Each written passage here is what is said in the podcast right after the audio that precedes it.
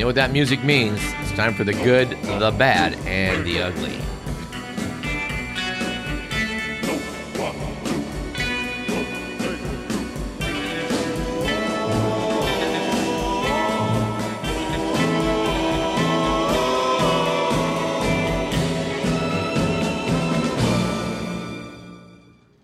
According to the Week magazine, it was a good week last week for astronomic political correctness, with the word that the National Aeronautics and Space Administration, NASA, will stop using seemingly innocuous nicknames for celestial objects that have, well, they're saying insensitive or racist connotations.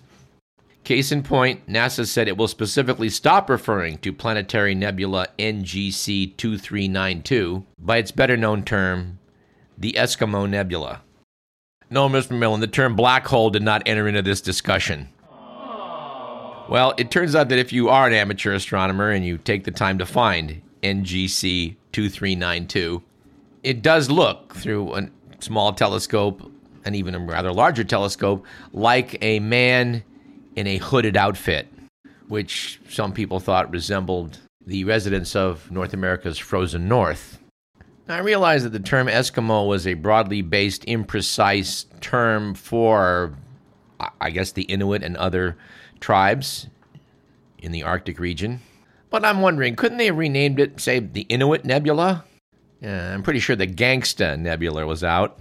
Anyway, one amateur astronomer I know is, is not not necessarily on board with this and said that uh, she might just well continue to refer to it as the Eskimo Nebula. Well, I guess that's her right to do as she pleases, but I know that, you know, when she's looking at the telescope that night, she will not be consuming any Eskimo pies.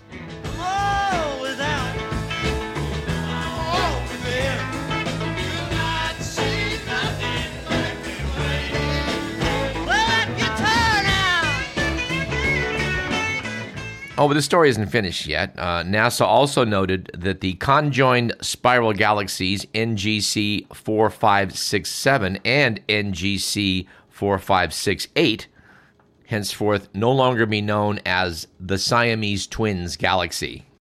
As I recall from reading Ripley's Believe It or Not in my youth, that P.T. Barnum or somebody, I don't remember exactly who it was, exhibited this, this pair of, of conjoined uh, humans who were, I believe, actually Chinese in background, as the Siamese twins. I don't know. It, it's a term that's very descriptive and certainly summarizes the medical condition at hand. Um, I don't know. It's just really that offensive. Anyway, NASA has now said it will work with diversity experts to review all astronomical nicknames. And as mentioned earlier on this program, it was a bad week last week for New Zealand, which, as reported, had its record of 102 days without a single new coronavirus case broken when four members of a family in Auckland tested positive. Prime Minister Jacinda Ardern immediately reimposed tight restrictions on the country, which has had just 1,125 confirmed cases and 22 deaths. Anyway, I think it's very important we figure out how it was there was this resurgence in New Zealand. I'm sure they're um, they're working on that now, and We'll uh, be happy to report on that as soon as the results are in. And it was an ugly day last week for Phoenix, Arizona, considered the warmest city in the United States. It, it broke its own record for the most 110 degree days in a single year with 35 and counting. It is having its hottest summer in history. And in a related story, the temperature hit 130 in Death Valley. The record, as I understand it, in Death Valley is 134, set in 1913. Some of the news reports have claimed that in the past 107 years it had, it had not returned to the 130s, but I'm not sure that's correct. I know this, having lived uh, many, many years in California's Central Valley, that when people say once it hits 100, it doesn't matter after that, well, those people are crazy. 110 or 115 is a lot worse than 100, which is why the Pentagon and a lot of forecasters looking into the future believe that it is highly likely that wide swaths of the Earth's surface are going to become uninhabitable for human beings. in the decades to come. And wouldn't you know it, we're talking about the Earth getting too hot, and we've circled right back to the Donald J. Trump administration. And this August 14th headline from the New York Times EPA eliminates methane regulation. Notes the piece the Trump administration formally weakened a major climate change regulation Thursday, meaning August 10th, effectively freeing oil and gas companies from the need to detect and repair methane leaks. sure, why make them do that? Even as new research shows that far more of the potent greenhouse gases are seeping into the atmosphere than previously known. Now, there's been much talk in recent years about how it is we're doing great in terms of oil and gas because of fracking. Not so long ago, there was much talk of peak oil and how it was that the world would um, would peak out in oil production, like a few years back, and then see a steady decline as we went forward, which would force us at that point to seek out alternative means of providing energy. Instead, what happened was that a technology known as fracking was applied to various geologic strata. In other words, going down, finding an area rich in hydrocarbons, and busting through the impermeable layers above it, which had kept it capped, to let it out. At which point, our friendly local oil and gas companies would capture that methane, which had been, you know, sequestered away for hundreds of millions of years, to benefit our economy. Well, more specifically, to benefit their bottom line. Notes the piece the rollback of the last major Obama era climate rule is a gift to many beleaguered oil and gas companies, which have seen profits collapse from the COVID 19 pandemic. Geez, I feel so bad for those oil and gas companies. You know, they're just they're just getting by. But it comes as scientists say that the need to rein in methane leaks at fossil fuel wells nationwide has become far more urgent. And new studies indicate that the scale of methane pollution could be driving the planet towards a climate crisis faster than anticipated. As you are probably aware, dear listener, the effect of methane on the Earth's atmosphere as a greenhouse gas is considered 20 times as potent as that of CO2. Andrew Wheeler, the stooge, oh, I'm sorry, the head of the EPA, announced at an event in Pittsburgh last week that he had completed the legal process of lifting the methane regulation. He said the EPA has been working hard to fulfill President Trump's promise to cut burdensome and ineffective regulations for our domestic energy industry. Regulatory burdens put into place by the Obama Biden administration fell heavily on small and medium sized energy businesses. Well, our suspicion here is that it fell heavily on mega sized energy businesses. Anyway, the article had a picture of Andrew Wheeler, EPA administrator, and just for my money, he kind of reminds me of that line from Casablanca. And uh, for my money, he reminds me of uh, that line from The Maltese Falcon with Humphrey Bogart, when he says words to the effect of, he doesn't mind a crook, but he can't abide a cheap one. I don't know. I guess that's a little unfair to refer to Andrew Wheeler as a guy that looks like a cheap crook. But he does remind me of the Wilmer character from The Maltese Falcon, who's supposed to be a gun toting tough, but turns out to be kind of a doofus. Mr. Mr. Points out that he was referred to in the film as a gunsel. And since he has brought it up, I can't resist a slight detour into the fact that the term gunsel came to mean from that movie that it referred to a gun toting tough. In fact, the word gunsel meant something else entirely. My understanding was that its proper usage at the time of the movie was to refer to someone's submissive and subservient gay partner and that Bogart's use of the term in the film was meant to be more denigrating. And you know, we probably shouldn't have taken that detour. But anyway, back to the EPA article. The EPA estimates that the rule changes being contemplated will yield economic benefits of roughly $100 million a year through 2030. So I assume that they're talking about amortizing 100 million over 10 years. So they're going to save 10 million dollars a year while leading to the release of about 850,000 tons of planet warming methane in the atmosphere over the same period. I don't know. To us, that doesn't seem like a good deal. Because that would work out to like 17 million, 17 million extra tons of CO2 over one decade. Seems like a lot. Seems like a lot up in Canada, where the 4,000 year old Milne ice shelf, perched on the northwestern edge of Ellesmere Island and the country's last intact ice shelf, well, it broke up somewhere around July 30th or 31st. As the ice shelf slid away, two giant icebergs formed along with lots of smaller ones, and they have already started drifting away. The biggest is nearly the size of Manhattan Island. Spokesman Adrienne White of the Canadian Ice Service, and who knew there was a Canadian Ice Service, but there is, said this is a huge, huge block of ice. He added, If one of these is moving toward an oil rig, there's nothing you can really do aside from moving your oil rig. I didn't know oil rigs were portable. Anyway, temperatures from May to early August in this year have been 9 degrees Fahrenheit or 5 degrees Celsius warmer than the 1980 to 2010 average. This is on top of an Arctic that has already been warming much faster than the rest of the globe. Luke Copland, glaciology professor at the University of Ottawa, said, Without a doubt, it's climate change. He noted that ice shelves are hundreds of thousands of years old. They are thicker than the long term sea ice, but not as big or old as glaciers. Canada used to have a large continuous ice shelf across the northern coast of Ellesmere Island, which is in the Canadian territory of Nunavut, but it has been breaking apart over the last decades because of man made global warming. By 2005, it was down to six remaining ice shelves but the Milne was really the last complete ice shelf. And in case that hasn't upset you, Bloomberg News is noting that we are now looking toward the possibility of the first Arctic summer without sea ice, and that would be coming in just 15 years.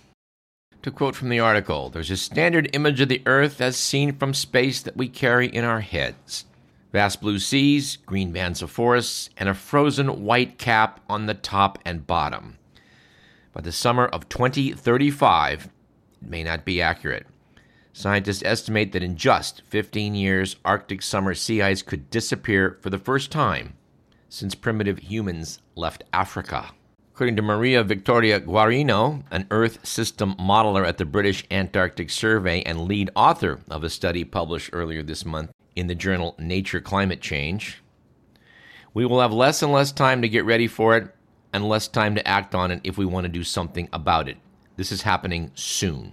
The new research is the latest in a steady stream that has moved up the predicted time frame for the ice-free Arctic milestone. I remember oh, I don't know, 15 years ago, they were talking about how this might happen, might happen by the end of the 21st century, not 2035.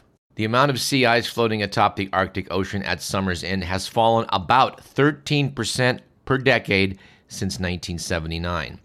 The 13 years with the smallest ice extents on record have all happened over the previous 13 years, and this summer is a sure bet to be number 14. The 2035 estimate made by Guarino and her colleagues is based on what's known about past climates. Scientists over the past years have assembled evidence about previous eras from chemical traces in rock, ice, and sediment. The new Arctic study looks specifically at the period 130,000 years ago called the last interglacial. That period was hotter by 4 degrees Celsius than the pre industrial era, which surprises me. I didn't realize we were that warm that recently. Our current warming, on average, is already about 1 degree Celsius and the Arctic is warming more than twice as fast as the rest of the planet. And you'll be unhappy to learn scientists from North Carolina State University and the U.S. National Oceanic and Atmospheric Administration, NOAA, early this year used a different model to arrive at a similar 2035 target for the ice free Arctic summer. By ice free, scientists usually mean an extent of less than 1 million square kilometers. The lowest it has reached is 3.4 million in 2012. but in case you're searching out some reason to feel optimistic, you might want to consult with Ge Peng, research scholar at the North Carolina State University team, who did note that unexpected events could alter the timeline. The eruption of a large volcano, which spews chemicals into the atmosphere that block sunlight and lower temperatures, could push the estimates out a few years. You know, if we need the eruption of another Mount Pinatubo to save us from this, well, I just say at minimum that's not something you can count on. And of course, the news from the Arctic, where we see that methane is now seeping through the permafrost as things warm up. Well, that's that's bound to accelerate this. And what is the world doing about all of this? Well, for the most part, not a whole lot. The U.S., however, is taking firm action. As noted just a moment ago, the EPA is eliminating methane regulation. Since, as I said, that I picked up the article, I feel like quoting from it some more. This piece did quote Robert Howarth, described as Earth Systems Scientist at Cornell University, who last year published a study estimating that the North American gas production was responsible for about a third of the global increase in methane emissions over the past decade. Coupled with the fact that he said over the past years there's been an explosion of new research on this, and the literature has coalesced 80% of papers show that methane from oil and gas leaks is two to three times higher than the EPA's estimates. To which he added, It's crazy to roll back this rule. Well, what do you think, Mr. Millen? Does that sound crazy? Well, I'd like to take a cruise ship to the North Pole. Yeah? Yeah, cruise ship and ice free Arctic. It looks like you're combining two bad ideas. Nah, let's face it under Donald Trump as the President of the United States, we are going to relax rules on methane emission. And no matter how you look at it, that is. At about this point in the program, we're looking around through the pile of clippings in front of us, uh, I think desperately searching for some good news. And I guess if we can't find something that is incontrovertibly good, we'll have to settle for something that is incontrovertibly amusing. So, to do that, let's go to our old pal, Uncle John, and his Bathroom Reader series. I'm using the same edition uh, from which the Ivan Blagin story arose. That would be the 16th edition of the Bathroom Reader series, titled Unstoppable on the cover. We commemorated at some length on this program the passing last year of Alan Abel, one of the great pranksters of all time. I've been following the career of Mr. Abel for many, many decades, I think is fair to say, and uh, we, we certainly admire his work. He went around the country in the 1960s uh, promoting a group that supposedly demanded that we clothe naked animals. They were indecent. It's time we did something about it. A memorable guy. But one guy that I did not know anything about, who is still alive and still doing pranks right and left was Joey Skaggs. The Uncle John's chapter on him was titled Hoaxmeister. The subheadline was Think everything you read the newspapers or see in the news has been checked for accuracy? Well, think again. This is especially relevant in today's times when things like the pandemic video are being sent friend to friend. Notes the piece. Sometimes the media will repeat whatever they're told, to which we would add, along with people. People who fancy themselves their do it yourself media. Anyway, Joey Skaggs set out to prove it. He's got three hoaxes we especially like and will now tell you about. Number one, Muktananda, the psychic attorney. Apparently, in 1994, Skaggs put out 30 second TV spots in which he dressed like a Swami. Seated on a pile of cushions, Muktananda asked viewers, Why deal with the legal system without knowing the outcome beforehand? Along with all the normal third dimensional legal issues, divorce, accidental injury, wills, trust, Muktananda claimed he could help renegotiate contracts made in past lives. He could also sue for psychic surgery malpractice and help rectify psychic injustices. Said Muktananda, there's no statute of limitations in the psychic realm. Viewers just had to call the number at the bottom of their screen 108 UCA DADA in Hawaii, CNN headline news ran the spot 40 times during the week. When people called the number, and many did, they were greeted with the Swami's voice in an answering machine saying, I knew you'd call. Skaggs only later revealed that the Swami was a hoax. One of his earliest pranks dates back to 1976. I still think this is one of his best. Skaggs ran an ad in the Village Voice for a dog bordello. For just $50, Skaggs promised satisfaction for any sexually deprived Fido. He then hosted a special night in the cat house for dogs just for the media. A beautiful woman and her Saluki, both clad in tight red sweaters and bows, paraded up and down in front of the panting clientele, which were male dogs belonging to Skaggs' friends. The American Society for the Prevention of Cruelty to Animals lodged a slew of protests and had Skaggs arrested and indicted for cruelty to animals.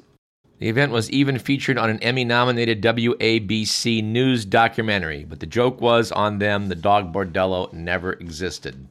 And finally, in 1981, Skaggs, pretending to be an entomologist from Columbia named Dr. Joseph Gregor, told an interview with WNBC's Live at 5 that he'd graduated from the University of Bogota and said his miracle roach hormone cure cured the common cold acne, and menstrual cramps. The amazed Skaggs later remarked, Nobody ever checked my credentials. And the interviewers didn't realize they were being had until Dr. Gregor played his theme song. Mr. McMillan?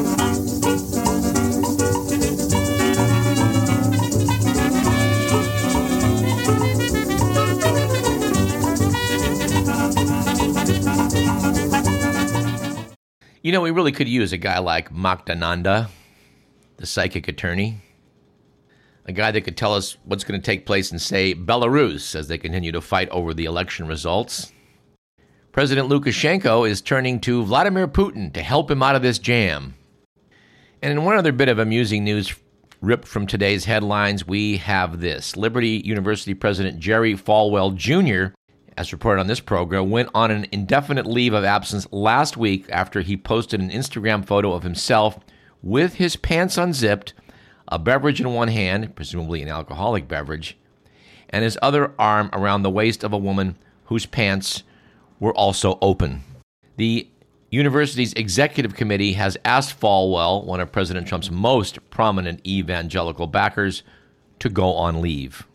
Falwell has claimed that the woman was his wife's assistant, and I really love this. Since she couldn't close her pants because she was pregnant, he opened his too. Now, this explanation makes it sound as though, you know, it's the gentlemanly thing to do. But I must say that in my experience, I've been around many, many, many pregnant women. I don't recall any guys popping open their pants as a show of solidarity. I do it all the time. Well, there you go. I just didn't know. After this explanation, he apparently added, I promise my kids I will try to be a good boy from here on out. Well, you know, that does imply a little bit of guilty conscience about opening up his pants. I don't know. This isn't the first time Falwell's gotten into trouble. According to the Week magazine, he and his wife traveled with and lent $1.5 million to a 21 year old pool boy that they met at the Fontainebleau Hotel in Miami Beach. Now, we have no details on this whatsoever, but we suspect there's, well, more to the story. We do know that Trump's former fixer, attorney Michael Cohen, has said that he helped Falwell conceal sexually explicit photos of Falwell and his wife. And in May, Falwell tweeted a photo of a man in a Ku Klux Klan outfit. Pretty sure there's more to that story, too. We mentioned earlier in the program about Dr. Scott Atlas and his belief or his contention that uh, kids are not spreading uh, uh, COVID 19. But uh, the fact of the matter is, a new small study from Chicago has found that children with COVID 19 carry just as much of the virus in their nose and throats as adults, and that those under age 5 can host up to 100 times more. If confirmed, reports Reuters, this finding could undermine a key assumption underpinning the reopening of schools around the world that children don't spread the virus as easily as their parents.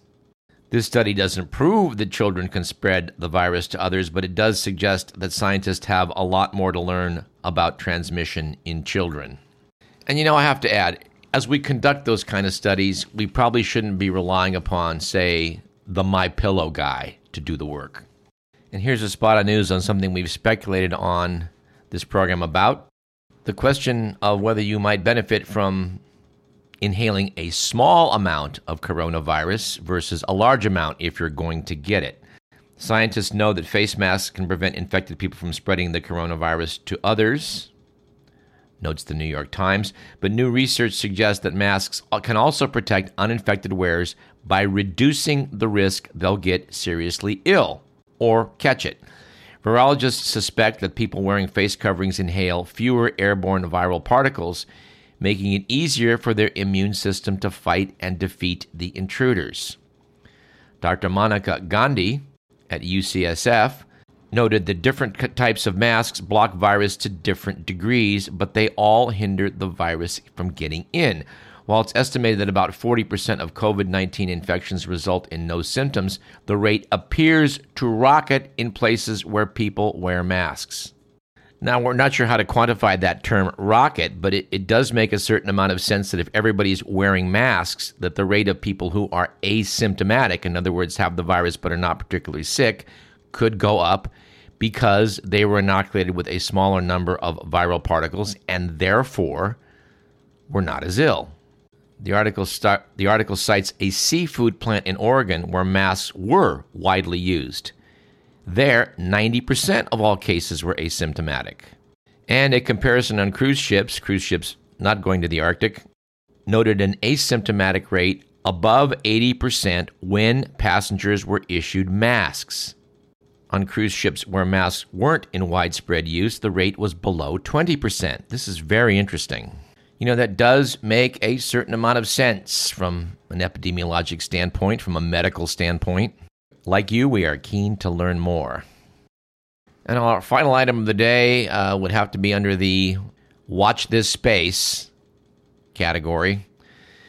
In Sturgis, South Dakota, tens of thousands of bikers roared into the town last week. It was for the 10 day Sturgis Motorcycle Rally. It promised to be the largest single mass gathering since the pandemic began.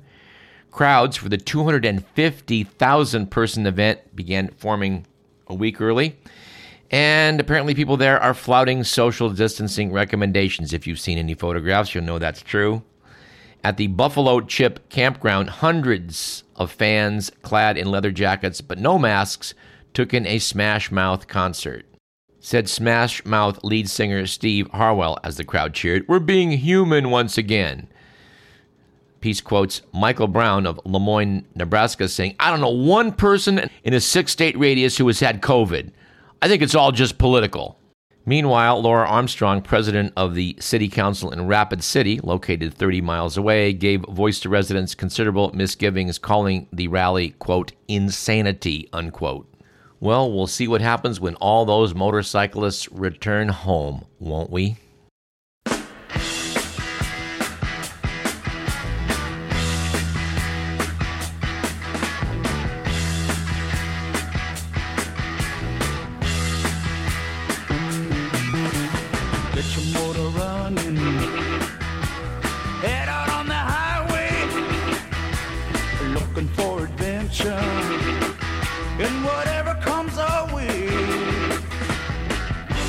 Program was produced by Edward McMillan. Still trying to book that Arctic cruise. The next week's show, we hope to bring you a young physician who's done a study on what makes people susceptible to COVID. We also hope to bring you an employee of the U.S. Postal Service to talk about what Trump's up to there. That should be interesting. I'm Douglas Everett. This is Radio Parallax. We'll see you next week.